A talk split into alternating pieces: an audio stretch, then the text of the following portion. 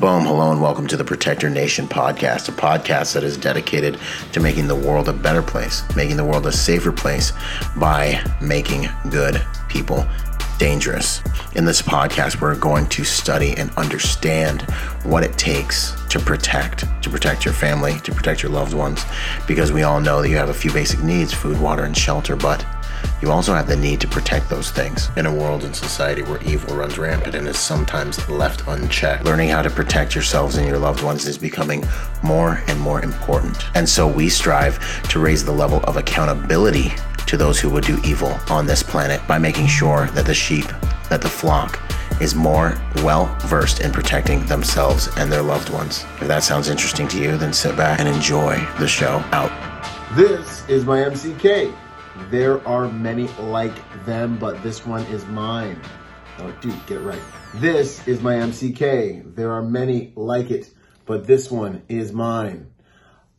If you've got a firearm sitting around, a pistol that you are not doing anything with, get an MCK. They make them for every single model. If you want a micro conversion kit that will turn your handgun into a force multiplier, get one, man. They are ultra affordable. CAA, MCK micro conversion kits are the changing the game, y'all. So if you don't have one, you need to get one. Get one. Your women, children, people that are less physically potent will be able to fire your firearm to farther distances with more accuracy. You will be able to fire your firearm to farther distances with more accuracy. I want to get one of these into the hands of a hundred thousand more protectors this year because ultimately we are only as good as the things the nation is only as good as its protection. Your home is only as safe and as good as your ability to protect it.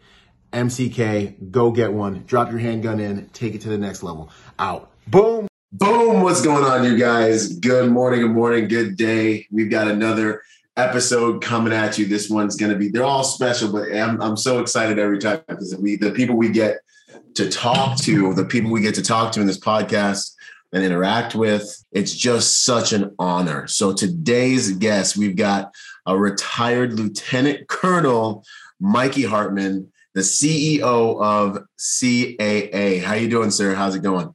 I'm doing very well. Glad to be here.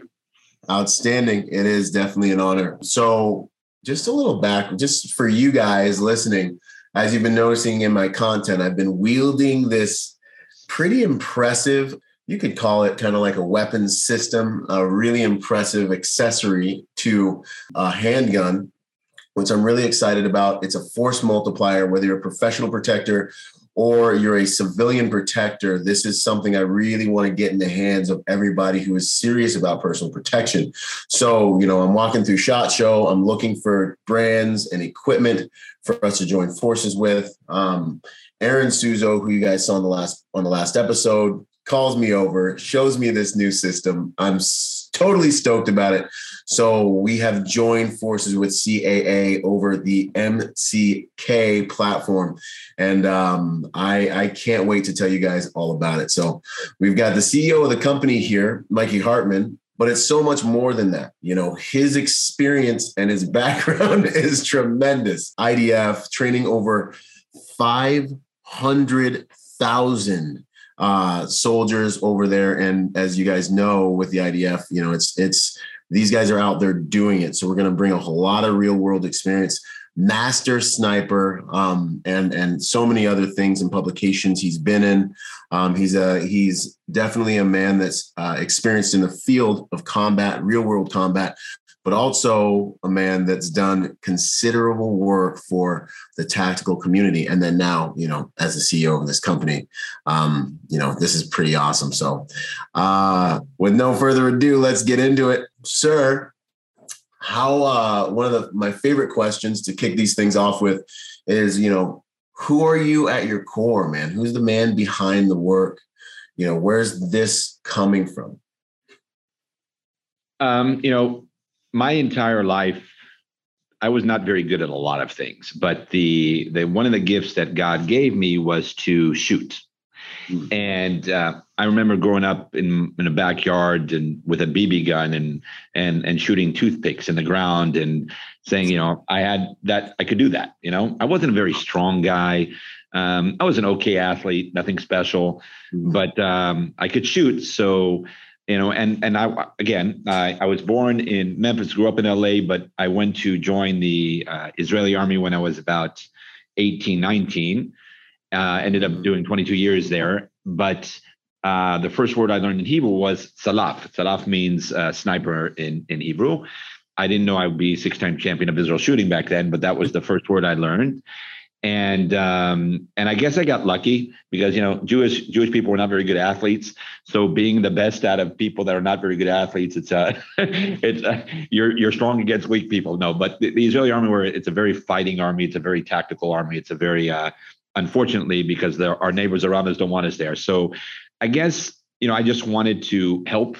You know, I just wanted to be a part of something bigger than me um, I had this uh, dream that I was a, you know, now what's happening with Russia and Ukraine. I had this dream that I was a a sniper in the Holocaust in in, in Germany, and how many Nazi uh, guys can I take down before they get me? It was a reoccurring dream when I was in high school, um, and and that was one of the things. So when I first went into the infantry in in '88, I told my platoon commander I want to be uh, a Salaf. I want to be a sniper. And he said, "Okay, we'll see what you can do." We had a Galil back then, which was a very heavy, uh, uh, heavy assault rifle. Not not fun to run with that, by the way. But mm-hmm. uh, you know, so I've always been.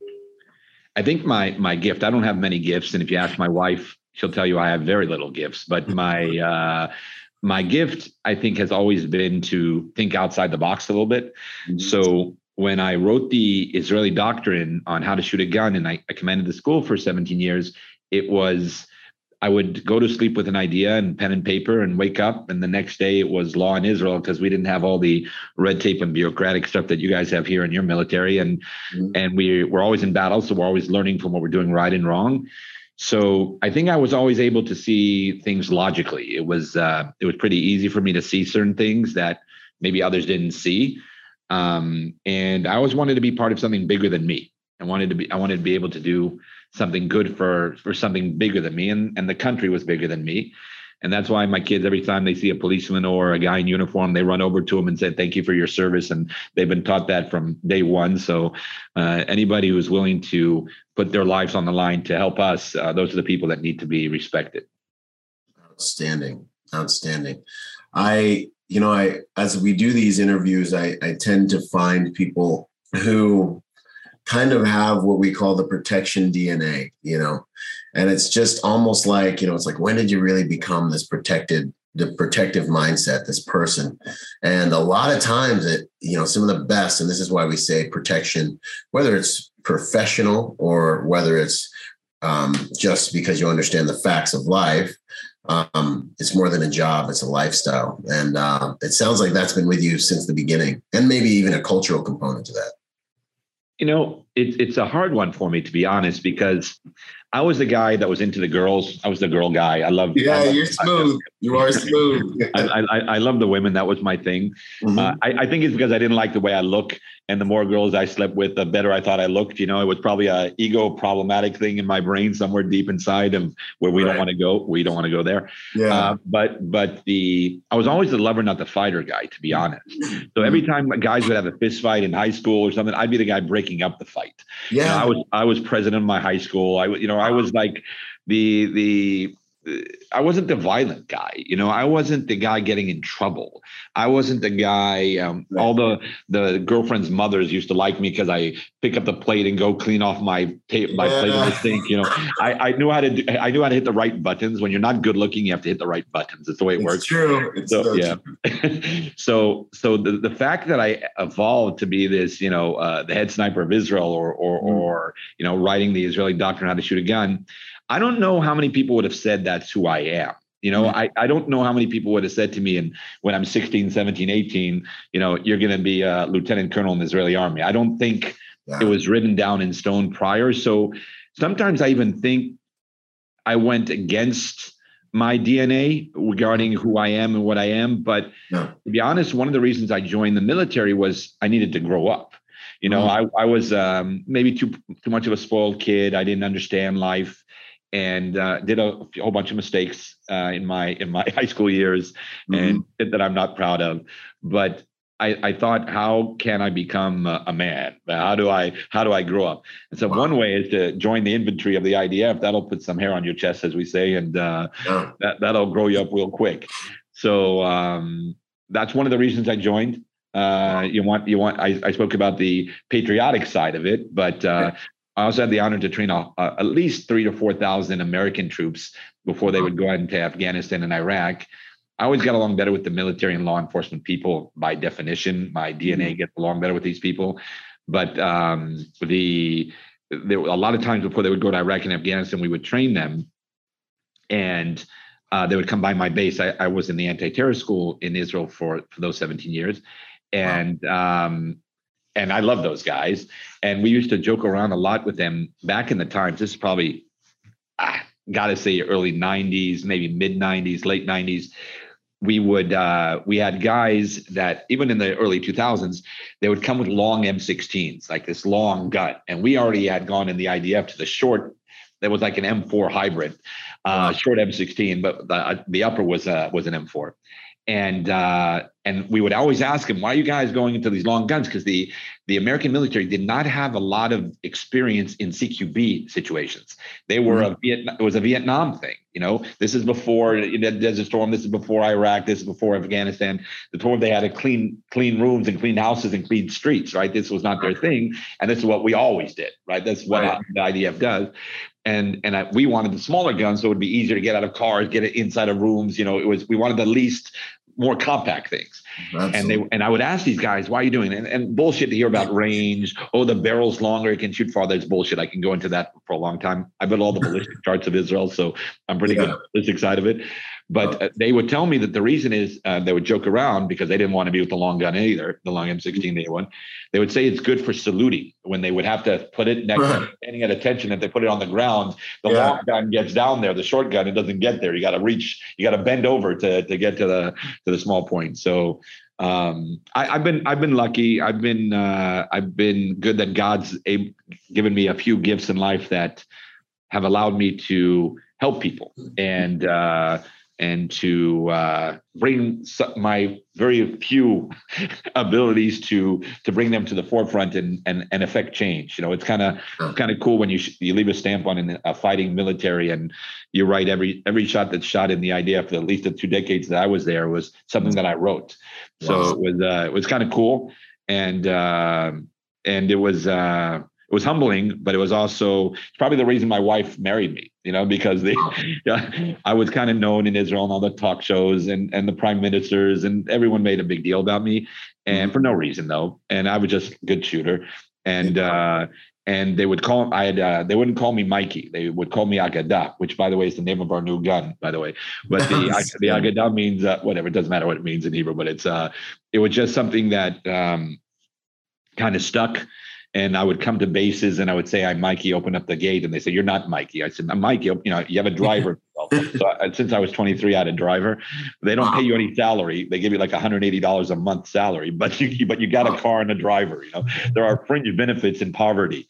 So uh, I would come to a gate. I'm say a paratrooper base or another infantry unit, and I'm, I'm Mikey. Open the gate. No, you're not Mikey. I open up the gate. I'm Mikey. No, you're not Mikey. Mikey's 70 years. Mikey's 70 years old. He's got gray hair. You know, they would tell these stories. They would tell these stories about me of stuff that I did with a gun that I never did that I never did. Go way, way, way above my pay grade. And they would just say that I did this and I did this, and there would be stories told, and it would like uh, snowball into these crazy legends that were built. And I didn't do half, I didn't do half the shit they said I did. You know, to be oh, honest, I didn't. I didn't all. I didn't always correct them though. I let them let some of them just ride. I may have let some go by without correcting them. Yeah, that probably happened a few times. That's awesome. That's awesome. No, but it's it's definitely an honor and it's really good to kind of hear in your own words what that that journey was like. You know, I know a lot of men aspire to that, and definitely something I want to point out is that you know the humility you know that comes from I, that you've been able to extract and maintain through that experience just by the way you you present for sure.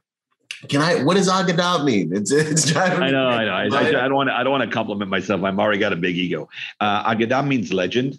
So, yes. Uh, yeah, that's awesome. That's so, what I was thinking. So, yeah, well, the problem is I've been called Agadah my whole life. You know, when you teach 500,000 people to shoot, that that's they don't know your names, right? right? So I would call them Achi. Achi means brother. I can't remember everybody's name. You know, say, hey, Mikey, how you doing? I get how you doing? I say, hey, Achi, uh, how how you doing, my brother? You can't yeah. I, you can't remember everybody's name, obviously. So, and that stuck to me about eight, nine, ten years before they came out with the American Sniper here and, wow. and and his name was called the legend, right? So I was about 10 years, a decade before, but obviously he was more kick-ass than me. I can't, I'm not going to compare myself to that guy. Uh, rest in peace. So that's like crazy, crazy stuff. And yeah. and some of the movie was true and some of the movie wasn't true, but that's a, another issue. But mm-hmm. um, you know, I guess it's a name they give people that that shoot very well. I, I guess uh, sometimes it just sticks that way. So my wife tries to make fun of me all the time with that stuff, and you know, they think you're a legend, but you're not. You know, so that would be that kind of stuff, bringing my bringing my ego down. Right. Um, a, a, quick story on that. It, it's it's interesting the metamorphosis in life. Yeah. Um, I took over the IDF shooting school when I was 23. Wow. I, I'm a second lieutenant they put two captains underneath me. So that, that's not one above me, that's a lieutenant. They put two ranks above me, two guys that are two ranks above me underneath me, right? This Which is, is so problematic. it, it, it's not, it's unheard of. It's never, it doesn't happen ever, right? And um, and I remember my my first years, my first four years, until like 97 i was a very incredibly popular person. Everyone yeah they would oh, mikey's got patients of this and they would have this something called sociometry it was this test that they would fill out and all the officers would fill it out on you and you would fill out on them and i always finished in the 100th percentile. I was always the, the number one. But my i was not creating the effect that i thought that i could on the idf mm-hmm. i had a small effect I was okay. I was helping here, I was helping there. But to be honest, I wasn't creating tremendous change. Wow. I was too, my scope of responsibility and and and authority was too small. Mm. And and I remember this like yesterday. I was 27 years old sitting in my office. Wow. And I'm saying to myself, do you want to be popular? do you want to make a change? Do you want do, do you want to uh, be liked?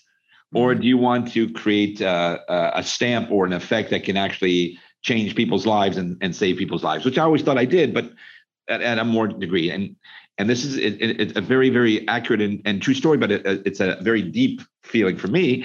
And right. I knew that if I wanted to affect change, I had to be, and I hate saying this, a bit more of an asshole, and I had to take over units that were not mine, mm-hmm. or take responsibility of something that had a connection to my life, meaning how to clean a gun, how to safety check a gun, who gets what targets, who gets what ammo, who gets what scopes, who gets what guns, who goes to which courses that had to do with the shooting field. So all these different divisions in the army, like the safety division, dealt with how to check a gun. The um, I don't know how they call these guys, the, the armory guys, they would talk about how to clean a gun uh, the course guys, the guys that sit in an office somewhere and who goes to what course, they would deal with that. The guys that are responsible to procure targets and and uh, um, guns, they were in different divisions, but I was not their commander. I was in charge of training the Israeli military how to shoot, but I didn't touch those stuff, which had a, a direct effect on me. So I then said, "You're going to go on this path to try to take over these areas." In everyone else's in these people other people's responsibilities and this is going to cost you popularity. You are going to be less liked by doing these uh, these motions. And i remember sitting it was like yesterday and even though i'm an old man now i'm 52 but this is like you know half a life ago. And uh, and i said i think this is the right thing to do. And i slowly but surely took over all that. The way we clean a gun no one in the world cleans it. The way we check a gun no one in the world cleans uh, checks a gun like we do. Uh, all these responsibility who gets what targets, who gets what ammo. Two years afterwards, probably, maybe even less, I was responsible for all of that in the IDF. Not only wow. could you not shoot a shot in the IDF without my okay, you couldn't get a target, you couldn't get a bullet, you couldn't get a, a telescope without my okay on that. Wow. And and then we did the sociometry again, and I came in 20th percentile. 80 percentile were more popular than me. In two years, I went down from the, the most liked guy to one yeah. of the most disliked guys in a span of a year to two. It was like, oh my God, what did I do? Did my personality change? Am I now a different person? But uh, but I changed the army and it was kind of cool. so uh, it, uh, to be honest, two years after I went back up to 100, but it was uh, it was a learning experience to be not liked for a while. Wow, but a very important. I mean, depending on your mission set, I mean, what your values are. Very important move to be made, and a, definitely, I think, a lesson for uh, for anyone listening who really wants to be impactful. Uh, that's that's that's uh, that's some good life experience you know i think that's pretty awesome it, it was, um, it, was a, it was a, it was it was a great journey I, I enjoyed every moment of those 22 years that's that's awesome to be able to say that um and it sounds like it was really in alignment with you know being able to what you said in the beginning positively impact something that's greater than you you know and there's so much value in that you know especially for our young listeners you know getting outside of yourself and serving in a capacity that you can really respect and contributing to a culture that you honor these things means so much in life. Um, as, as, a father, you know, it's also, you know, we, it, we, we, we all don't always have the opportunity to affect change in a, in a big organism. You know, not everyone goes to the military or not everyone can, can be a CEO or not everyone can be a president of the United States and not everyone can, you know, whatever, whatever path someone goes into a doctor, lawyer, whatever they do. Mm-hmm. Some, but some of the times, things that we can for sure have an effect on. It can be on our, our brother, sister. It can be on our father, mother. It can be on our son, daughter. We can always affect change to the even our close friends next to us. You know, my kids, and we spoke about saying thank you or thank you for your service to every fireman or law enforcement or military guy they see but even more so than that, you know, we go and we buy pizzas for the neighborhood police department. We yeah. go to that. We go to the homeless uh, shelter in uh, Hollywood here or Plantation, and we we give over and we buy them food.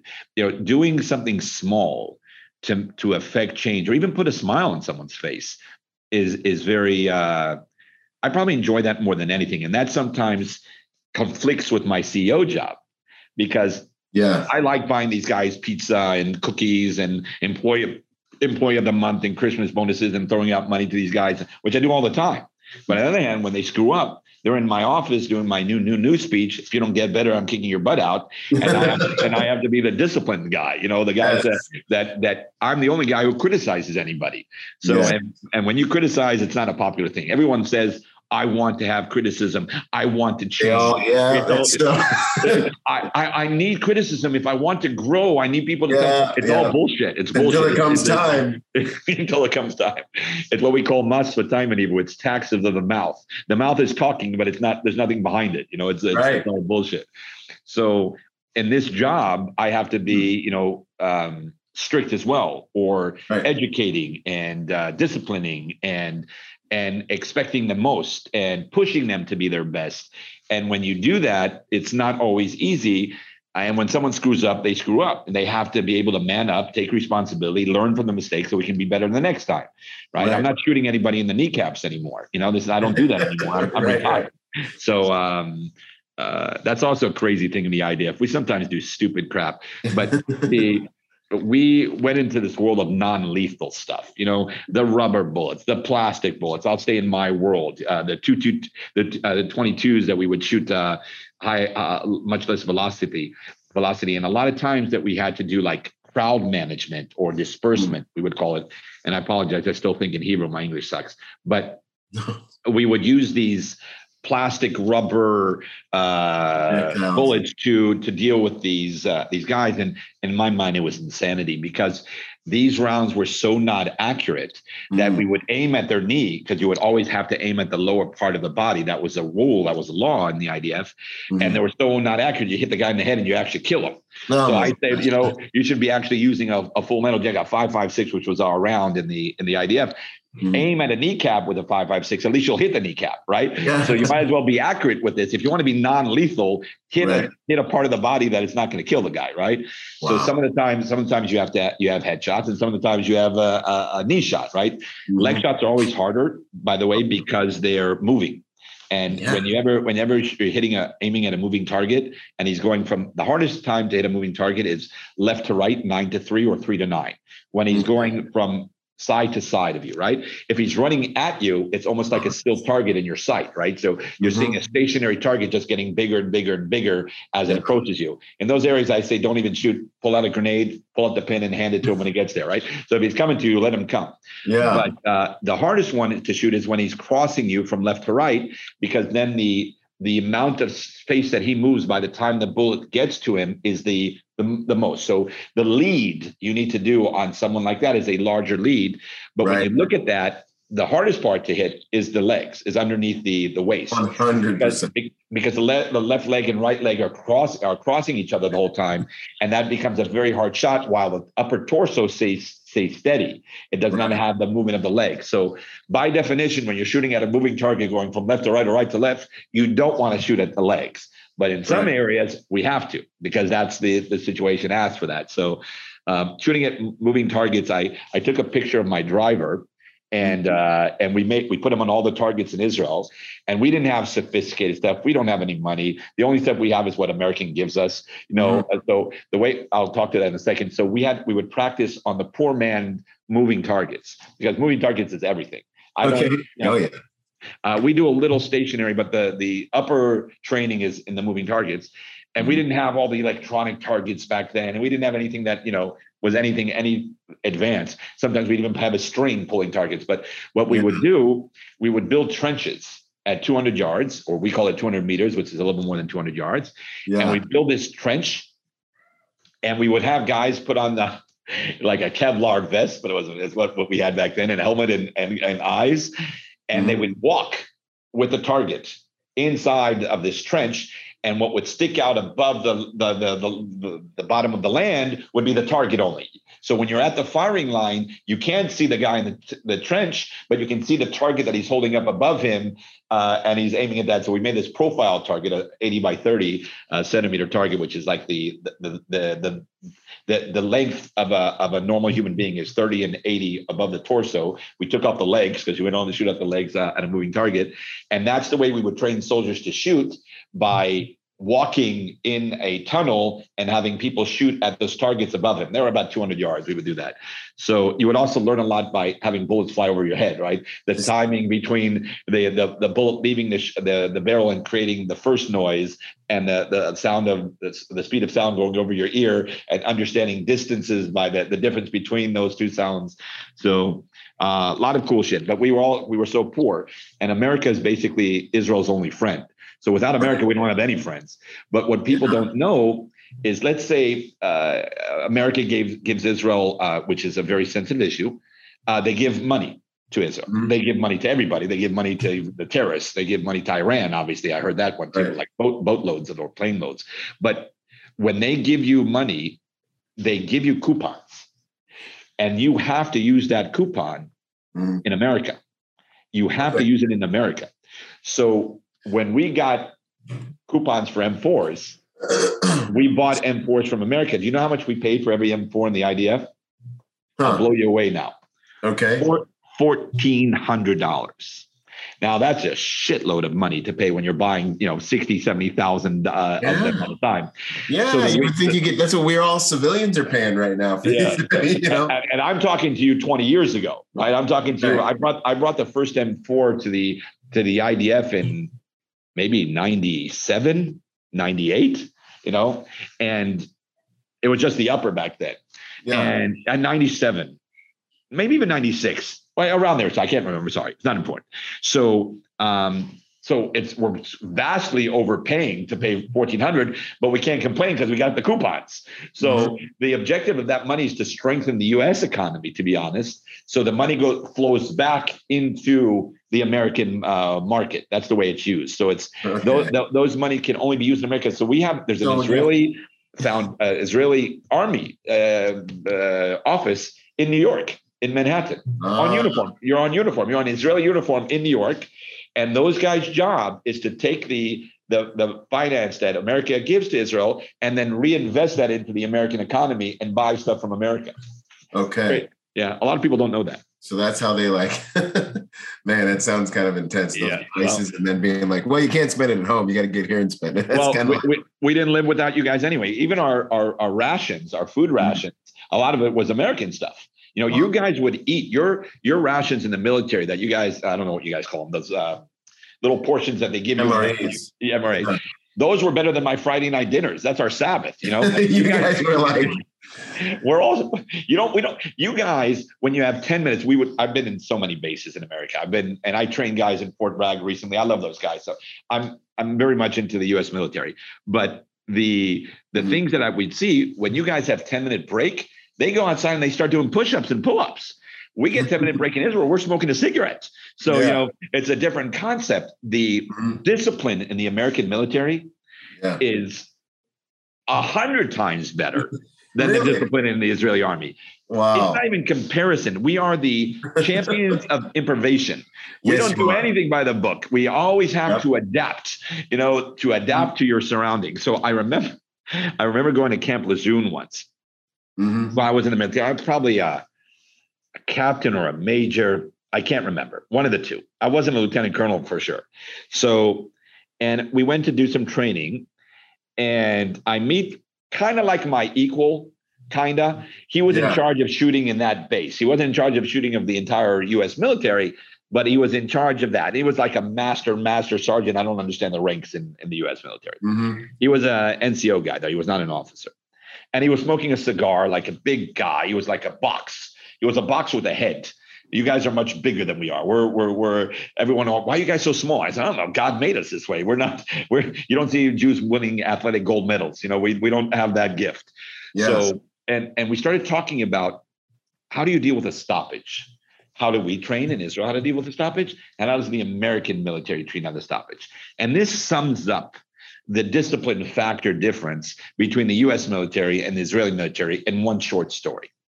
I ask him, How do you guys deal with stoppages? And he says to me, Sports. I don't know the fuck who was talking about sports. What is sports? This is how they do all that. So S, smack the magazine. P, pull the receiver. O, observe to see what's happening in the gun. R, release. T, hit the little knob thing that closes the bolt. S, squeeze the trigger. And I look at this guy like like he's on drugs. Like, like, are, are, are, you are you frigging serious? Are you kidding me? And yeah. it's like, what? I said, well, if you just do what you just said, that smack, pull, observe, release, tap, S squeeze shit. If yeah. you do that, 85% of the time will not clean a stoppage. He looks at me like I'm smoking drugs, which yeah. I hadn't, which I hadn't done years for years at least. right. And uh, and he says, I know. I said, What do you mean you know, you crazy person? If you know, why are you teaching that? And he looks at me like I'm like I fell off Mars. Mm-hmm. Why am I teaching that? Because that's how it says to do in my doctrine. That's what we're supposed That's what the doctrine says. Yeah. If the doctrine says sports, I'm teaching sports. Yeah. I said, You're insane. I said, You're insane. If I taught that way, how many people, dead people there be in Israel?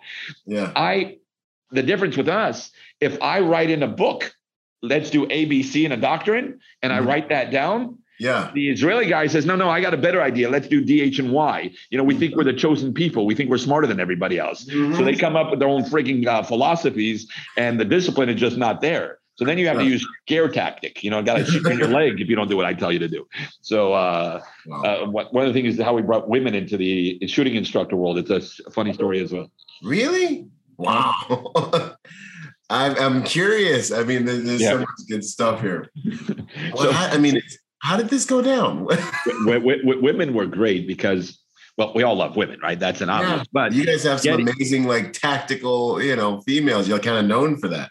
Yeah. Well, to be honest, and this is a famous thing. This is famous, by the way. You can you can check yeah. me on Google. You can check me on Google on this. The most beautiful women in Israel mm-hmm. were always shooting instructors. They called them Mikey's Angels instead of Charlie's Angels. They were called Mikey's Angels. Mikey's Angels. now we we handpicked these oh, girls. We handpicked them. Mm-hmm. So they were in two units in the Israeli army: the Air Force mm-hmm. and shooting instructors with Mikey. Those were the two most beautiful women. Now, women in Israel, by definition, are extremely extremely sexy women. You don't see obese women. It's true. Israel.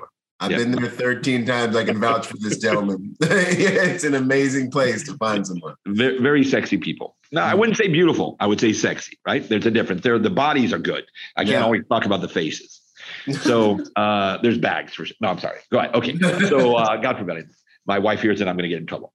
Right. So the um, there was a thought process to bring girls into being shooting instructors. This is back in the late 80s, early 90s. And there was a lot of kickback, even by me, mm-hmm. because I didn't believe that a girl that was not in battle mm-hmm. should be teaching men who are been in battle or are going into battle to yeah. deal with the gun. Okay. And it was a metamorphosis for me. I was not a true believer uh, on right. day one. And what I've noticed that women were better instructors than men with regards to patience. Hmm. And they had another thing that men didn't have. They had beauty. And now this beauty thing happens to be very kind of. one hundred percent. Uh, so they're like so, seducing you into doing what you're supposed to do. There's no ego thing where we're like, I don't know if this guy is good enough to teach me me. you know? Just just don't leave. Yeah. So you bring it, you bring it, you're bringing this girl into this range in some hellhole, yeah. and, and all these guys just freaking, oh my god, they and they don't give a shit what she says. I'll do whatever you say, just don't leave the range, okay? Yeah, you, you see, you see a flower in the desert kind of thing, right?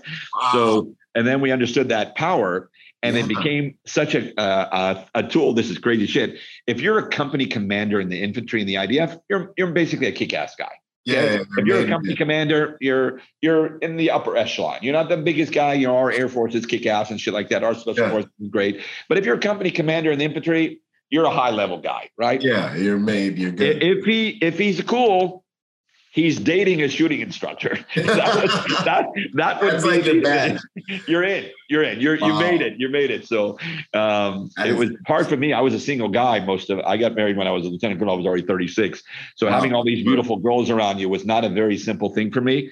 But right. you have this, you have this fear that if God forbid you do anything bad, they kick you out of the army. So you got to be uh, careful on that shit. There were ways around it. We won't go into that now, but there were certain things that. Uh, so these beautiful women were able to um, uh, push the needle on how the army shoots because they were able to get into the infantryman's heads in wow. ways that not only the guys could do. So my instructors, maybe we had 600 of them, they would be divided half men, half women. You know, mm-hmm. it was mm-hmm. that it was that kind of thing. Right. So uh, and then we build women battalions uh, of fighters. Uh, watching a woman in a prone position shoot and our and our shooting position in the IDF is different than America's. We're much more angled. Yeah. We're much more 90, our legs are 90 degrees. So my left leg would be 90 degrees at nine, yeah. and my right leg would be down at, at six o'clock. Mm-hmm. And then my body would be 45 degrees from that. And then my my shoulders are 90 degrees. There's a whole bunch of angles that we play with. I actually right. built a shooting mattress for that. But the seeing a woman in that position, in the prone position, shooting like that, I don't know, man. You know, it's I, motivating. I, once had Mac, uh, rest in peace, Mac from uh, Future Weapons. Mm-hmm. He was a kick-ass Navy SEAL guy, bald yeah. guy, very very famous. He did uh, called something something on Discovery Channel called Future Weapons. He did like mm-hmm. I think three or four or five seasons. That he would go all over the world and and do this shit. He unfortunately passed away recently. Well, uh, a few years back, maybe two three years back from from brain cancer, I think. Mm-hmm. A great guy. We stayed in touch after, and he came to my base in Adam, mm-hmm. in my in, where my uh, the, the school was, the shooting school, this, the anti-terror school, and we spent uh, two days together. And we were shooting a lot with the Tavor, and he did some videos that you know they're out there, a few million views. And he said, "Mikey, what are these women?" What what is once again? Why am I every time? You know, and, and, I've experienced it too. Like, what do you do? I'm a firearms instructor. I'm like, okay. I mean, you know, I can learn some things. you can teach me. Teach me. Teach me. Yeah, teach. I'm, I'm right. teachable. I'm teachable. Exactly. Yeah. This is really amazing. So getting into the you know the the platform, I and honestly for me it, it made sense. And when I've been over in Israel, I've seen a lot of conversion kits and um, kind of, and I've seen a lot of kind of the Glock inside of a conversion kit kind of situations. What really, you know, what's the roots, the inspiration for it? How does it make sense? You know, I'd love to kind of get everyone a product overview in your words, you know, as the design, as the, uh, the Agata, as the wait, I got it up here. Yep. You know, well, as the Agata of this thing. Yeah, Agata, yeah. Agata, yeah. yeah. No, no, well done, well done. So listen, the I ran the company that I run here. I ran this company in Israel for about two and a half, three years before I moved here.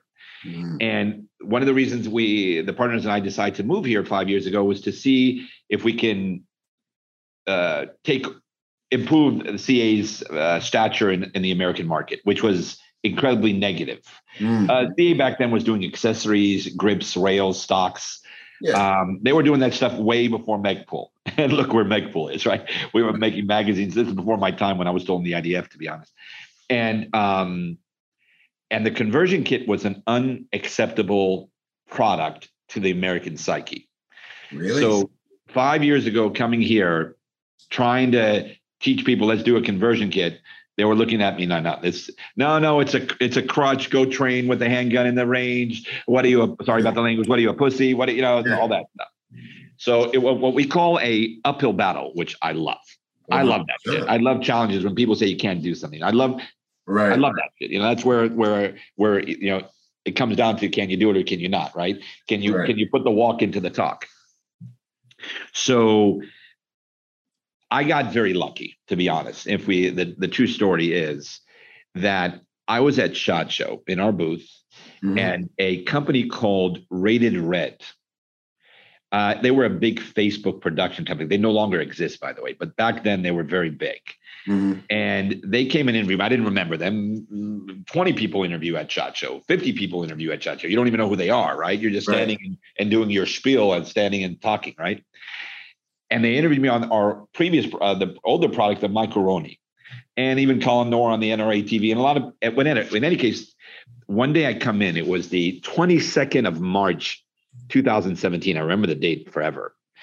And I asked my guys here, um, how much sales did we do yesterday on internet? And they threw out an astronomical number to me for what we were used to prior to the 22nd of March. And I said, no, no, no, guys, you made a mistake. I asked you how much internet we did yesterday, not the entire year. Go back and, and look at the numbers again. And they say, Mikey, we looked, it's it's it's that number. I said, okay, let's calm down, let's breathe, let's try to understand what just happened. Let's see, start looking on social media. This is 2017. So the social media was still strong, but probably we I knew less about it back then than I do now. Um, and we found this video that Rated Red posted from the interview at SHOT Show, which was in late January. They posted it at the end of March and it went viral. So it wasn't crazy with like a million views in a day, which is a lot back then on Facebook. Mhm. still is now. Facebook is a disaster today. But Yep. on regarding that, it started to make some noise Yeah. And, and then and then people wanted to interview me in the the Colin Noirs and stuff like that. And then we started selling. It was okay. We started selling macaroni here, macaroni here. I built the, the the brand. So I made a video of macaroni and macaroni and uh, and uh, and spaghetti. And I brought my daughter in there. We made fun of ourselves. We tried taking Mhm. ourselves not too seriously anyway. And then we wanted to up go. We wanted to upgrade. We wanted to go to the next level because we were selling, but you know, not we were we were became profitable. We weren't losing money anymore, but we weren't hitting a home run or any in any Really, yeah. sense, right? We still had not captured the psyche of the of, of the American uh, recreational shooter, law enforcement guy, or home defense guy, which are the three legs that we stand on. right. And um, and then I went and I started thinking, you know, how do I do this? And I'm a very big ergonomic guy. Ergonomics is everything for me. And the Agadah, when you look at it, it looks insane, right? You have a, a grip off to the right, and that's your trigger, and you're pulling down on the trigger instead of Yeah. back, front to back. One day we'll talk about that. It's a totally different mindset, but right. I wanted to build something that was more comfortable for the end user. I Mhm. always believe that comfort builds accuracy. If I can stabilize my firearm Mhm. and I'm not stressing, I'm not using muscle to hold the gun steady, then I will be able to hold that gun steady for a longer period of time. We all eventually shake, whether you know it or not, not you personally, but you know, we all shake with your listeners. And you can even see people's head shakes, heads, because they're going to the stock wrong and they're bringing down their head to the stock at an angle. And you can look at their back of their neck shaking and so many things that people don't even notice when they're shooting. But Right. the ergonomic side of it, I took my hand and I molded it, made a Mhm. mold out of my, my left hand. And then I built a grip around that. So the grip of the MCK, the micro conversion kit, the MCK, which we make here in, in the USA, here in Florida, is my hand. Mhm. And when when we started selling these at the NRA show a few years back, And when someone held them, all I had to do, he had to hold it. And Yeah. once he held that, he said, "Wow, that's interesting." Because the front grip doesn't look like that. It doesn't look tactical. It's Yeah, not yeah. tactical. It's not sexy. It's not. it doesn't have that uh, vertical look to it. It's a half. A, it looks like a half a potato. You know, Yeah, it, yeah. Doesn't, it doesn't. It doesn't look like anything. What people look at it. What is that bulky thing? They don't even get it. Right. So when you put your hand on there and you hold it, Mhm. because everyone, and I don't care who you are, every Yeah. person that holds the MCK says that's incredibly comfortable. I've never Yeah, felt like, a grip like that. I've never felt a grip like that. And then they understand how much we're charging for it, and it becomes a good feeling buy. And then the force multiplier that you were talking about in the beginning, and we do it for the Glocks, and we do it for the Sig Sauers, and we do it for the Smith and Wessons, and we do it for the Tauruses, and we do it for the Springfields and the CZs. And people think we only do it for Glocks. And now we're coming out with the Rugers and the Heckler and Kochs and the and the Caniks. So the we found something that makes you a better shooter. Whoever you are, I don't care how good you are. Mhm. When you put your handgun into the MCK, you are now a better shooter. Now, this is simple, not because we're geniuses, because we're not. It's point of contact. Yeah. When you hold a handgun, the only thing holding the handguns are the, the palms of your hand. right. And you can't even get all your fingers onto the handgun, right? You're you're overlapping hand on hand. Right. So You're so like locked in, kind of linear, doing the everything. space, the space that you're holding is, is a small space. And then we have something called a trigger pull. And Right. this trigger pull is now I'm holding something steady, but I have one of my fingers is now doing a movement, is in Mhm. motion when everything else is stationary. And I have to pull this trigger in a way that it doesn't affect the light handgun in my hands that can now be nastily affected by by if I screwed up my trigger pull. You know, I can hit low right, I can hit low left, I I can flinch. So the trigger pull has an an immense effect on how far I can shoot with a handgun or Oh, how yeah. small, or how small my groupings are. 100%. What we were able to do was almost throw away the trigger pull, almost uh, to bring it down to almost zero importance. It's still Yeah. important input value. but we ma- minimized it drastically because now that I'm holding the gun in my shoulder, on my face, and in my Right. left hand, which is three more points of contact than I have with a handgun. So now it's four points and not three points, right. and not one point. I'm sorry. Then the trigger pull has such a less effect on Yeah. the outcome because I'm holding it so steady that even if I screw up my my trigger pull and I'm not good at a trigger pull, and I can show you probably a hundred thousand videos out there of guys shooting a uh, uh, shooting a gun or a handgun and killing the trigger, doing the exact wrong things on a trigger pull. If I would say what is the one weakness Mhm. out of all the shooters, and I probably you know I trained five hundred thousand soldiers, it's a- lot uh, if I if I take one base and I say, what can I go into the American shooters? I've been in uh, Peru, Colombia, Chile, South Africa. I've been in Right. at least 18 different armies around the world. If I can take one thing and say, what is everyone screwing up? It's probably two. Yeah. Trigger pull Mhm. and the way they hold the gun. The Yeah. actual stance of the gun, it kills me. It kills me. It drives me nuts. So, you know, if they would just hold it right, it'd be so much easier. There should be no struggle when you're shooting. When you see guys struggling to hit, struggling to group, struggling to increase range, it's because they're doing something wrong. You know, if they would just get it, you know, things, things would be things it's- would be a lot easier. it's difficult because we, you know, uh, we associate shooting with combatives, and many times it is. And even for me, you know, I was actually getting a lesson just like this last week on the range, and my instructor's like, "Calm down, man. Gentle, like." The intensity you're bringing to your draw stroke is what's slowing you down with your draw stroke. And I'm just like, ah, like my brain, you know, with all the other combatives and, you know, military and all that is like, I'm having to re completely recondition and re brainwash myself to just understand that the more relaxed and comfortable I am, the faster I'll shoot, the more I'll stay on target. I'll float through the stages um, instead of being so intense, you know, and like taking the weight room to the range, you know. Well, firstly, everyone likes looking cool. So let's break that down. Okay.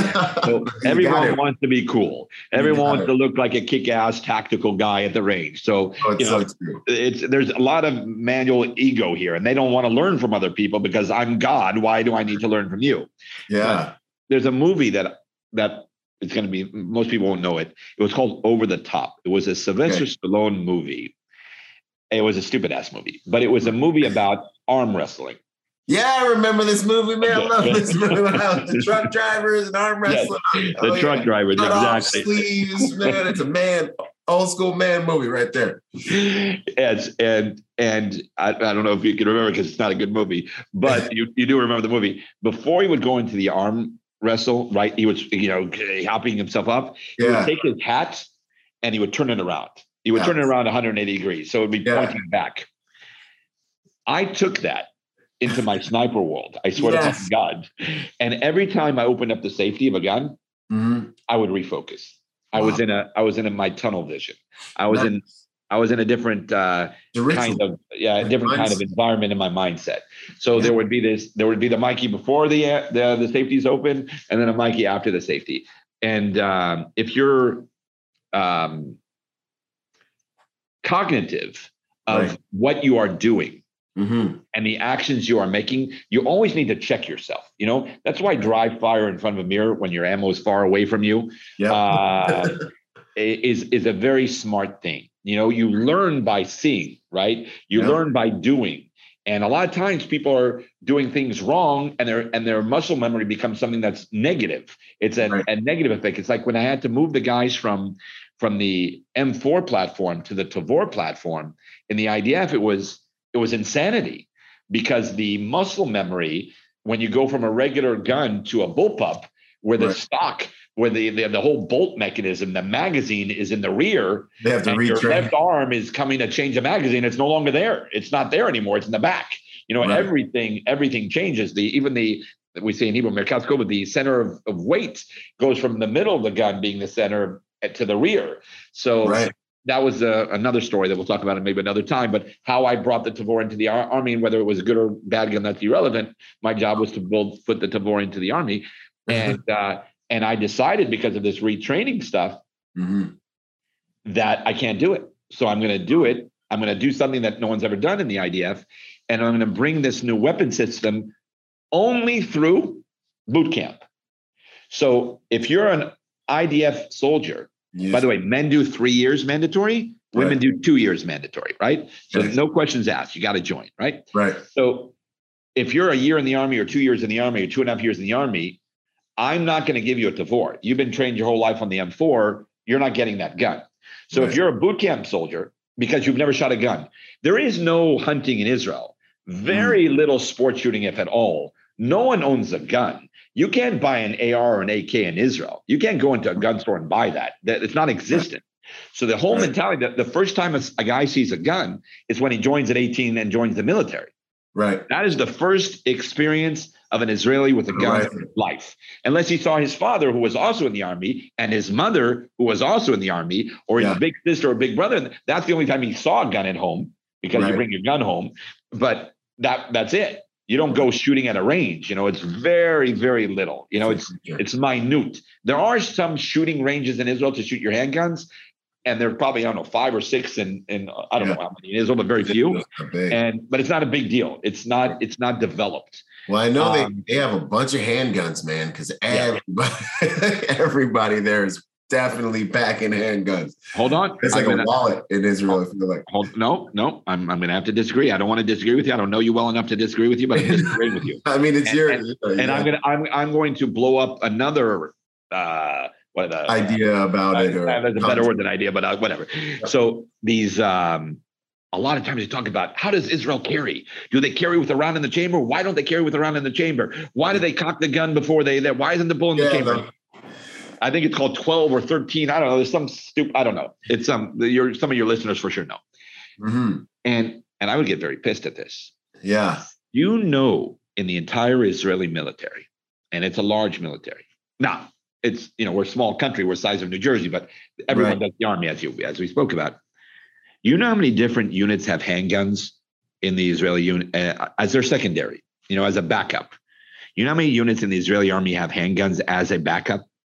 In the entire Israeli military, two, two very small units. Okay. No one in the Israeli military, no one, other than maybe less than 1%, Mm, have a handgun. really? So we never train people with a handgun. We never shoot with a handgun. It's all rifle. By the way, I'm much more of an expert in rifles than I am with handguns on a personal level. Yeah. Okay. Personal level. There's people that know a shit lot more than I do about handguns. Right. Okay. I have no problem saying that out loud and screaming it because it's just true. Right. Rifle though, rifle though, I'm pretty good at. So, but the, the handgun, there's many, many better than me. Many, many, many, many. Mhm. The no one carries a handgun in Israel.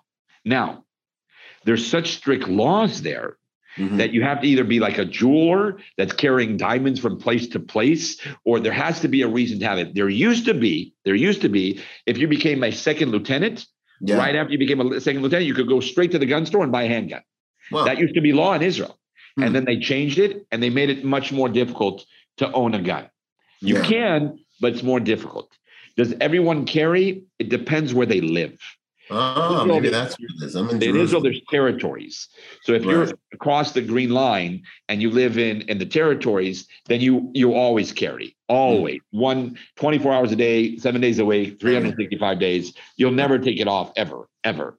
But if you're li- if you're living in, in Tel Aviv or one of the major cities, I would say 99.9% don't even have a handgun. You know? oh, So yeah. it, it, it depends where. With that being said, so many people, you know, we have people that blow up buses and go into hotels and shoot up. So you're, you're it makes sense to have more handguns. People should be armed. People should be able to defend themselves, especially in a place like Israel where it can come out of everywhere, right? Right. Because the the population that lives with you is trying to kill you sometimes. It's not just Right. the guys across the border. They're coming from inside. So um but uh, there you know, I'm trying to think of all my friends and how many people and how many people actually carry a handgun in Israel, and and it's not a lot. It's just not a lot. When you're in the army, you're obviously you're with the weapon 24 seven, right? You're Right, never you're never letting go of the weapon. But if you're a civilian and you're retired from the army, you have to do reserve duty in Israel until you're 42, 45 years old. So Yeah. you you go from 18 to 21. You start your life. You go to school. You you learn to be whatever you want to do. Become a businessman, whatever you want to do, and then every year you have to do one month of of service. Mhm. So you keep on serving until you're 42 to 45. Some even go even longer than that. Wow. And um, and that and those guys that one month a year go back, put on the uniform, and they continue to serve. You know, when when we go to war, Mhm. the the 18 to 21 guys are Right. supposed to hold the lines for about 48 hours until the reserves come, until there's a mass. That's what happens in every war. out.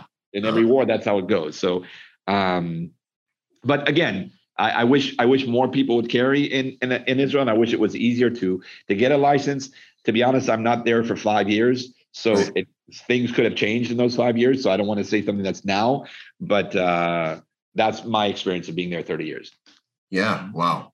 I was wanting to get into is there anything else about the MCK you want to talk about? Then I'll kind of give everyone my kind of, but is there anything else about that weapon system that you really feel like people need to know and consider when they are, you know, when they're when they're looking at buying one? Um, Well, the, the MCK itself, it, it Mhm. just makes shooting so much easier. So Right. we, we love this at all phases of life, teaching Right. your child how to shoot, getting a better grouping, Mm-hmm. shooting farther. We say about three times your range you can hit with an MCK. So if I comfortably shoot at 20 feet, I can hit at 60 feet. If I comfortably shoot at 50 feet, I can shoot at 150 feet. If I comfortably shoot at 25 yards, I can shoot at 75 yards. wow. That's around the average just because of the points of contact. Now, we have an incredible amount of add ons, and we have flashlights and green lasers and red lasers and sights and red dot sights and thumb rest. And we got glass breakers, we got bipods, we have bayonets. You know, uh, we have so many different um, add ons that it's like people in this country, this this following that we have, and people have been amazing to us, is like it's like they're building. They have the AR build, they have an yeah. MCK build. So every two right. weeks they get they get another. Uh, you know, they get paid. In is here you get paid every two weeks. In Israel, it's every one month. So mm-hmm. uh, every two weeks we see the same guys coming back to us and buying something else. You know, adding on to their MCK, and we, we love it. We have a saying that we say, "Welcome to the MCK family." Yeah, uh, I, I, honestly feel that way with all these people that have been so great to us. Um, mm-hmm. It's far out past anything we ever dreamt of. We're actually uh, sending them out to Ukraine now because of what's happening between Russia and Ukraine, believe it or wow. not. And um, and we see these. They do extreme. We the State Department gave us like a get out of jail free card with the ITAR, which is a regulation of sending stuff outside of the country. So now we don't we don't need to. It's just an it's a standard export license, which I don't. Nice. It makes them yeah, it makes it easier. So we ship all over the world now uh, Canada, Europe, Thailand, South Africa, the Philippines, all over the Middle East. So it's been it's been a crazy, crazy run. We've been wow. able to employ a lot of people here in South uh, in South Florida that we would never have thought that we could. Uh, it's been a, a blessing to be able to hire people. I, I don't think I have anything more fun as a CEO than mm. than hiring someone. Uh, and I love that part of it. Um, it's not all good, but some of it, some of it is good. and and the, and the stabilizer or the stock option, they fold, so it's very compact, fits in your bug out bag. When I went to Fort Bragg and we did a three gun shoot with this, mm-hmm. they started using it as their truck gun. I didn't even know what a truck gun was. Right. I never even heard, I've never even heard that phrase before. We don't have that in Israel, a truck right. gun. I remember coming once to a show, a media show called The Big Three. It was in Daytona, Florida. This is when I still lived in Israel and I was the CEO of the company there. And I came here to try to show the conversion kit and an optic and a shooting mattress. And we were very, they were very cool to us. The guys that we came in first place, they gave me this big trophy. It was very nice. It's an influencer group, um, mm-hmm. media thing. And I remember coming there and I, I met with some of the salespeople here and we were at this like motel hotel. And I said, okay, where are all the guns? They said they're in my truck. I said, no, yeah. no, but but you're in the hotel now. How can your guns be in the truck? no, no, we, we we store them in the truck. I said, are you insane? You're putting a gun in a truck and you're here in this room? Because in Israel, you you you attach it to your body, right? You're not right. your gun. Your gun can't be in Makes point A and you're in point B. You yeah. You can't leave it in your car. Are you insane? It's really, it's like it was a mind-boggling experience to me that people wow. can leave a, a, a, a, firearm in a in a car. It's like away. Oh, so what if it gets stolen? Oh, so yeah, so they stole my gun. It's like, we're so worried that if a gun gets stolen it gets into a terrorist's hand and he goes shooting up some uh, some uh, some soldiers or women or children, right? Yeah, one hundred percent. No, I, and I completely agree with you. When I looked at it, it absolutely made sense. When I when I put it in my hand, I was sold, and I was kind of like and that's what I said at the beginning of this conversation is it just made so much sense. And I was kind of like, well, you know, I got to be a little bit skeptical here. So, you know, let me just let me just let me look into it a little more deeply before I'm just like, this is awesome. And I started, I started looking at all the different attachments and all the different things and ways I could build it out and different missions I could I, I could build different ones out for. Um, and and and then you know the concept of the force multiplier, you know, if I have as a professional protector, you know, I can take this into places. I can actually drop my CCW weapon, consult with your lawyers based on where you live, all right, obviously, guys. But you can take a CCW weapon that you just drop into one of these things and it doesn't make it another weapon in a lot of cases. Um, that was huge to learn that that was a possibility. You're not um, you're not you're not dedicating your handgun to this, right? So you can right. put it into the MCK and out of the MCK in two seconds physically right. two seconds. Now I'm not exaggerating when I'm saying two seconds. It's it's when right. you practice it's two seconds. And, and, that and then I don't need any tools. I don't need any Allen keys. I don't need any screwdrivers. I don't I have to that. I don't have to dedicate anything. So I just take it from my holster. I put it right in there. I can throw this in my squad car. You know, have my my handgun next to me on my hip, and then if I need to shoot farther, I just put it in here. And you know, it's simple. Right. So I think the speed, the, the the what it weighs, the compactness, the the the the smile on the guy's face when he sees his group. you know? Uh, and by the way a lot of the recreational officers the guys that are protecting schools they, they have these mck's because it's also it scares people a little bit. It scares them more than having a handgun right? Oh yeah. You want to you want to be a deterrent sometimes. You don't you don't want to yeah. go to battle. You don't want to kill people. It's not a good thing to do right, right you don't want to have to do that but you also you want to deter people, right? You want to keep if you don't want you don't want some crazy person going into a mall or to a movie theater or to a school and shooting up anything, right? So if you're able to stand right. outside and have one of these, and that's what we do in Israel, and it, it's yes, it, it, it, it, it makes them think twice. You know, I'm not saying it's not full, it's not you can't get through and it's foolproof. I'm not saying that, but I'm saying that you know it's a deterrent. So the recreational officers are eating these up as well, you know. So uh, the law enforcement here in South Florida, it just makes sense to a lot of people. So right. uh, sometimes you have we we say it's a conversion kit. We call it convert to the kit. Convert, uh, I actually did a rap song, a a, a oh uh, music yes. video with a guy, well, it's a, guy named Black Rambo. Some people don't like him in the world. Oh, we okay. know Black. Yeah, yeah, yeah, yeah so some but just uh and we call it commit to the kit so commit we call uh or, or, or so or convert to the kid or yes. convert so we play with those words a lot and what we've always seen you know the vast vast majority of the people that either right. held this or shot with this become believers and yep. the non-believers the amount of them are becoming less and less and less just because more people are shooting and shooting with it. And they saw it at a range and it looked cool and what has he got at the range? And everyone likes being told the range. I want to try that and a friend tells a friend and we got families. We got fathers and mothers and sons and daughters buying them. It's like we love this shit. We came right. out with the Gen One, then we came out with the Gen Two. Now we're coming out with the Gen Three. So we're we're trying to keep it real. Every month and a half, two, we come out with a new version, a new a new uh, version, a new right. model. We fit about 135 different handguns now, and we're trying to inc- increase that all the time. But we're also coming out with our own um, MCK rifle now, a a nine millimeter, a 10, and a 223 and it's going to be uh, an MCK firing system itself. It won't be a handgun conversion kit. It will okay. look exactly like an MCK, uh, the way it looks, but it'll be a, its own firing system. That's so hopefully, hopefully two of those will come out this year. I'm looking forward to that. I'm looking forward to that. But yeah, on the on the family side of things, it's uh, in terms of home defense and giving you know your loved one who's maybe not as good of a shooter as you something that they can definitely work with inside inside closed spaces that that's huge as well. You know, so I, I see the force multiplier kind of practical application for the weapon system for the professionals and also for just the protectors of the world, the, the civilians, you know. Um, I think that's really what drove me to join forces with you guys as well. And yeah, you're evolving quickly, man. Like some of the stuff, I you guys, most of what I've seen in Israel, and then just talking with you these last few times, the practicality and then also the real world experience you know it's not you're not just like you know a, successful businessman that's steering a company um, and i think that trickles down to the products that we're able to enjoy as the end users we know? wanted to make an affordable one and made in America. I'm, I'm screw this overseas China. That shit. was the last thing. The, the price. when I heard the price, I was like, ah, okay, done. You know, give me yeah. two.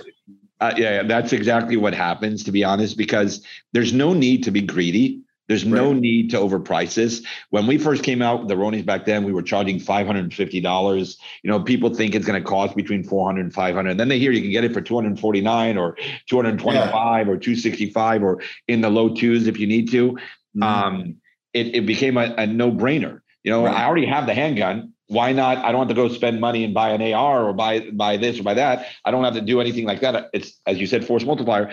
You know, right. we've had people that had guns in their safe yeah. that they haven't taken out in a while. Yeah, and the, and the, and the MCK brought them back to life. Like yes. uh, we, we were blown away. Tauruses, a Taurus. I didn't know there's freaking so many Tauruses. Uh, it's an inexpensive handgun, but a shitload of people have them. I guess.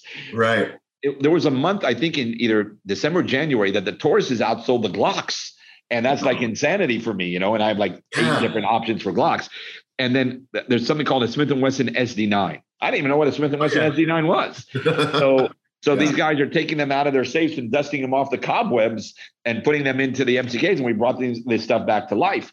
A lot of people don't even know we do stuff that's not Glock related. So the, right. the Taurus is insanity. The amount of MCK. I, and I, I, we have a big distributor called Sports South, uh-huh. and and you know we sell in all the major distributors, but Sports South is probably one of our bigger. Mm-hmm. And we tell them you got to take this Taurus. They say Taurus, Mikey, you know, Shut up. You know, we, we, you know what you're talking about, but what are you talking about? I said, listen to me, you idiots. You take, take 20, take 20. And I promise you, when yeah. they hit your shelves, I promise you the next day they're not there. I get an order from Sports South every week. there hasn't been one order in my since I got them to do this maybe three months ago that they have not ordered Tauruses. They just keep on. It's not just me on my website; it's just everybody. You know, Right. you go to the gun shows. Our MCKs, you go to a gun show in America. I would bet seventy-five out of hundred, you'll ha- you'll see an MCK there. It just. Just, It's just there uh, it just took over. It just went, it just went it just went viral. We did 250 million views on social media on platforms that we used to have like Facebook, and Yeah. that 250 million views created uh, noise. And and then people come. Oh, I saw that. Even at the Great Outdoor Show in Harrisburg two weeks ago at the NRA show. Yep. Some of them don't know what it's called. They don't know it's called an MCK. They sometimes mix it up and call it something else. But I saw that somewhere. I've seen that. I've seen that somewhere. You know, the, in their brain, in the psyche, people have seen it. There are some people, by the way, that still have never seen it. Right. And they've never seen a handgun conversion kit, which pisses me off. And that means we're not doing a good enough job of marketing. But But 99.9% of America has not bought an MCK that can. So we Right. haven't scratched the surface yet, even though we've been very fortunate. Thank God. well, I mean, uh, the same thing happened to me. I had a Glock that's just been sitting back in the, you know, in the safe, and I'm like, eh, you know, um, I mean, you just you're on to the next one, you're on to the new thing, and then I got my unit, and it's like it's like I have a brand new gun. It's a completely different gun. It's a completely different experience. It's a completely different everything. I've been running around running my Glock all the time now, you know, with this thing on it. So that's um that's Glad you enjoy, I'm. I'm glad you enjoy it because we just wanted to make shooting more fun. You know, Yeah. May, force multiplier is great and being tactical and being better shooters, but we just wanted to make it more fun. We Yeah. figure if people like shooting more, they're going to bring more people into it. And then we'll get more people uh, supporting the Second Amendment guys and people more into supporting this. I think, and, and it'll keep America even safer. You know, uh, sometimes we see criminals using our product, which sucks, but it, that happens as well. You know, so uh, it's out there. So Outstanding. Yeah, no, I mean that's that's the tool is a tool kind of thing. Um, Yeah. but I agree with you. The more people, uh, you know, a dangerous society is a polite society. The more people who are armed and capable, uh, the better off we'll be for sure. MCK, this has been this is amazing. Uh, the background that you bring to the product is awesome. What would you say uh, is next? Can you talk a little bit about the Gen threes and what's next? Or sure, sure, sure. yes, sir. Well, we, there, there are two major things that we, we spoke about a little bit. We have the new models coming out. So we have the Ruger American Series, full size 9 and 45, and compact 9 and 45. Those should be out probably in a month to a month and a half. Uh, the Sig X Series should be right behind that. And then we're coming out with the Canik uh, TP9 and the HK VP9. Those should be out probably in the next seven to eight months. So okay. So those four those four are the the the new models coming out now regarding the mck gen 3 Mhm. i think to be uh, realistic we're probably two and a half months out so the the gen 3 is a is a different animal if you have an rmr on your handgun if you have a uh, red dot optic a small optic on your handgun right, you could not use our handgun conversion kit you could not use the mck right. and that world in America is growing, and more people are going with handguns with optics. Mhm. So in our Gen 3, we allow you, well, you can keep your hand, your optic on your handgun. You don't have to take it off like you did with the Gen 1s and Gen 2s to insert it inside your handgun into the chassis. Nice. And because we thought, okay, if I'm allowing you to put it in, maybe I can find a way to allow you to use it while it's in. Right. So we built we built a system in the stock stabilizer area. There's a Picatinny rail in the rear that's going up and down Picatinny, and you can lower your stock stabilizer to there's a top floor and a bottom floor. Yep. And the and the bottom floor then allows you to see through the optic that's on your slide and to shoot with the MCK. So I don't need a new optic. I don't have to zero anything anymore. It's already zeroed on my on my handgun and I can actually use that optic. So I save you the need of putting an additional red dot on the on the MCK. wow. We also build a car wash system inside, Mm. and there's some carbon buildup on your handgun on the edge of the slide when you pull it out of the MCK. And so we build brushes on the right and on the left that when the slide goes back and forth while it's shooting, it's rubbing against the bristles, which is basically cleaning the carbine carbon from your from your uh, front of your slide. So uh, like uh, I woke up in the morning with that idea. It was a little car wash idea, um, and the the stabilizer stock folds both righty and lefty. We kind of mm-hmm. we kind of didn't take care of the left-handed guys enough, so um, we made the stabilizer stock fold uh, left into the right. And the charging handle itself, we had to redo it because the real estate is now it normally sat on top of the slide. Now that right. there's an RMR there, I lost the real estate. So we're using that rear butt plate of the Glock. You're taking that out, you're putting in another one, and you're going to be using a new Gen 3 charging handle that can live on a handgun while the uh, optic is on it. And the that Gen 3 charging handle can also go back to the previous versions into the Gen 2 and the Gen 1 MCKs. And that should be out next week. So next Friday, uh, should be the release of the new charging handle. Nice. And uh, yeah, so we are selling that separately on the on the website. Uh, it's an MCK Gen three charging handle, and Perfect. it and it's uh it's just a more stable charging handle. But this one you have to screw into the body. So right. in this situation, and I have to be honest here, you are dedicating your handgun in a way. Uh, the, the rear piece, the rear butt plate, you have to switch, but you can put it in your holster like that. But once you put into the MCK, you have to come from the side and connect the charging handle, so you're able to cock and and manage the handgun when it's inside the chassis. So that right. takes about I don't know two to three seconds. Yeah. So um, but so that's that's our that's the new generation coming out, the MCK Gen three, and then obviously we have the Agada coming out, and and then the the rifle systems that I haven't named yet. I haven't given them a name. I have to yeah. start thinking about that.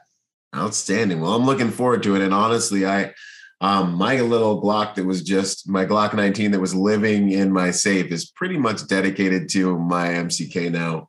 I've got I've got I've got it in a nice little like uh, 511 LV10 bag.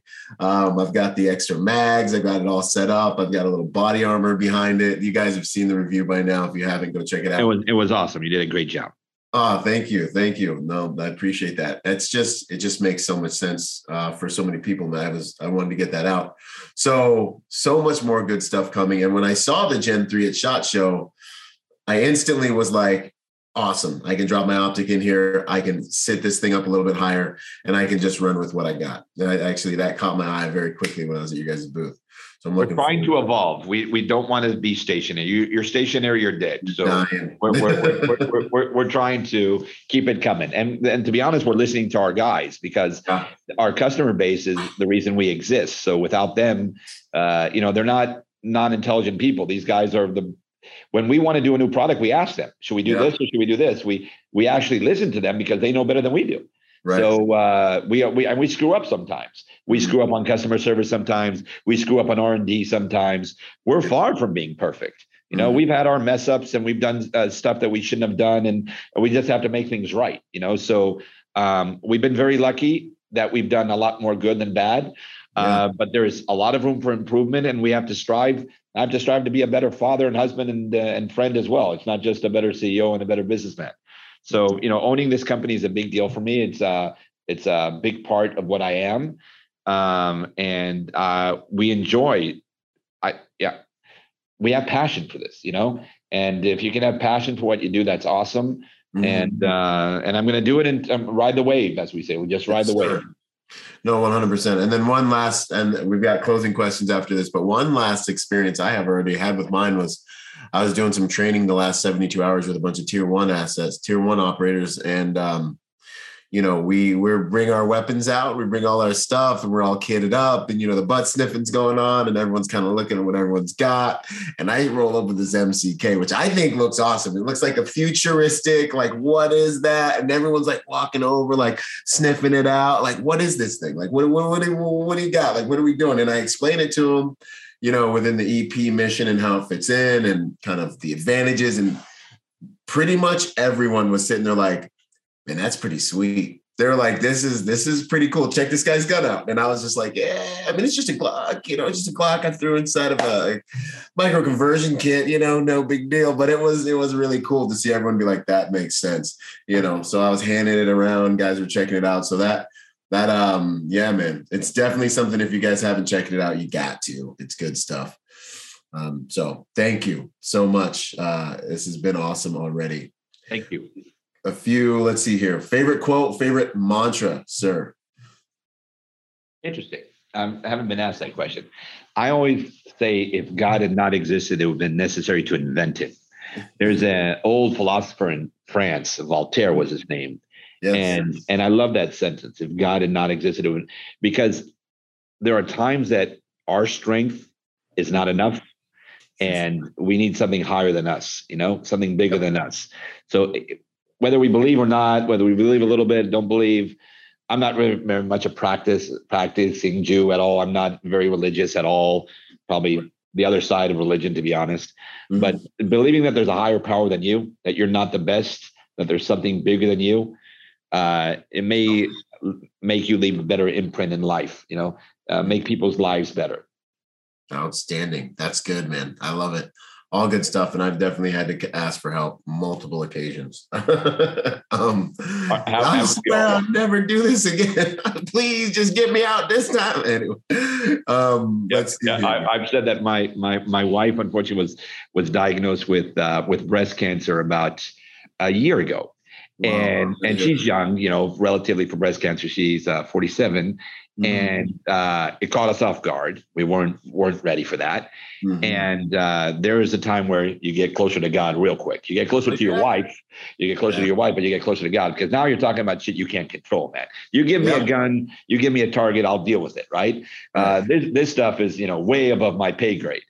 so uh, yeah, uh, and thank God, you know, we caught it early, and she did the operations, and she did the radiations, and she did everything she needed to do and she's still taking the stuff that she needs to do now. And thank God she she's past that. So it, it, does bring it does make the family core stronger. It could break some, I would assume, but I would say most it makes stronger. And uh, she's a big trooper. She's the the, the tough one in the house. I'm I'm not the tough one. Okay. And uh, so there there's a there's a God in your life when you need him. You know, so um, that's a special thing about about God.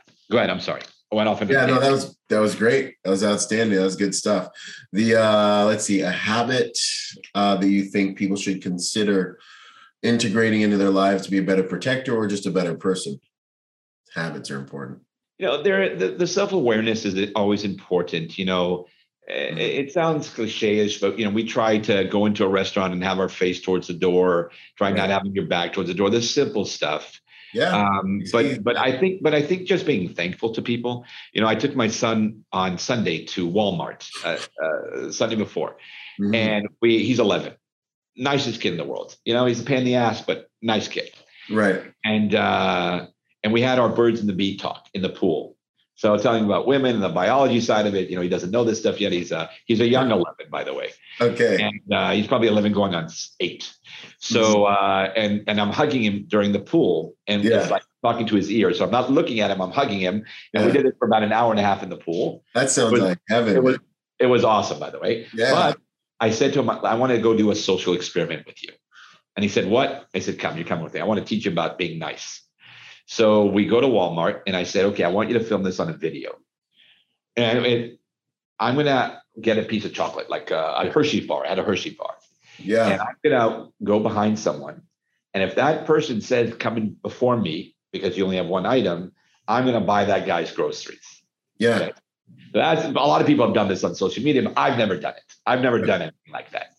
So we go to Walmart and got we got unlucky. They were extremely efficient at Walmart for the first time in my life. In the first and time ever. So oh, it's, oh, it's Sunday at 5 p.m. Yeah. And there just wasn't enough foot traffic. It was it was on it was on Flamingo, and here in South Florida, and they had five open open registers. So every time someone would come, they would immediately get their stuff and it would start running on the conveyor belt. I yeah. couldn't get a line. I needed a line. So you couldn't get two people because you had three, four people at one time max, and they all had their own line. I'm saying, this is sucks. So we're standing there waiting and waiting. The first said, time in Walmart history. He said, and he says, Daddy, just just go offer to buy them the groceries. I said, no, they have to do something nice. If they don't do something nice, I'm not buying it. And I said, maybe we'll get lucky. We'll get an old person. You know, you always want to help the old people more. Yeah. yeah. So uh, we see this lady with a big ass, uh, uh, whatever. Uh, Bushy thing, yeah. Yeah, whatever they're called, uh, the stuff you put your food in. My English sucks.